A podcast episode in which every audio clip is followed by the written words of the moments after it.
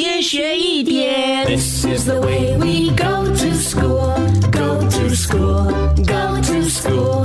This is the way we go to school so early in ！Good morning，敏玲，Good morning，龙龙。Good morning，高老师。葛老师早安。嗯，啊农历新年要到了，老师也要教你们为什么在农历新年的时候呢，要吃一些不同的美食啦。OK，啊，为什么新年要吃饺子？因为呢，它的外形就像元宝一般。那春节吃饺子呢，就代表着招财进宝。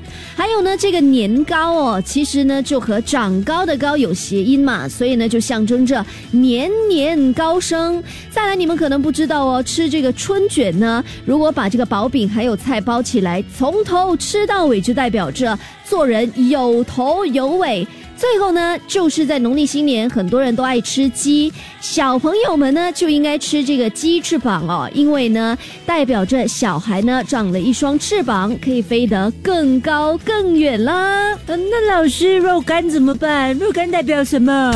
一天学一点，下课喽。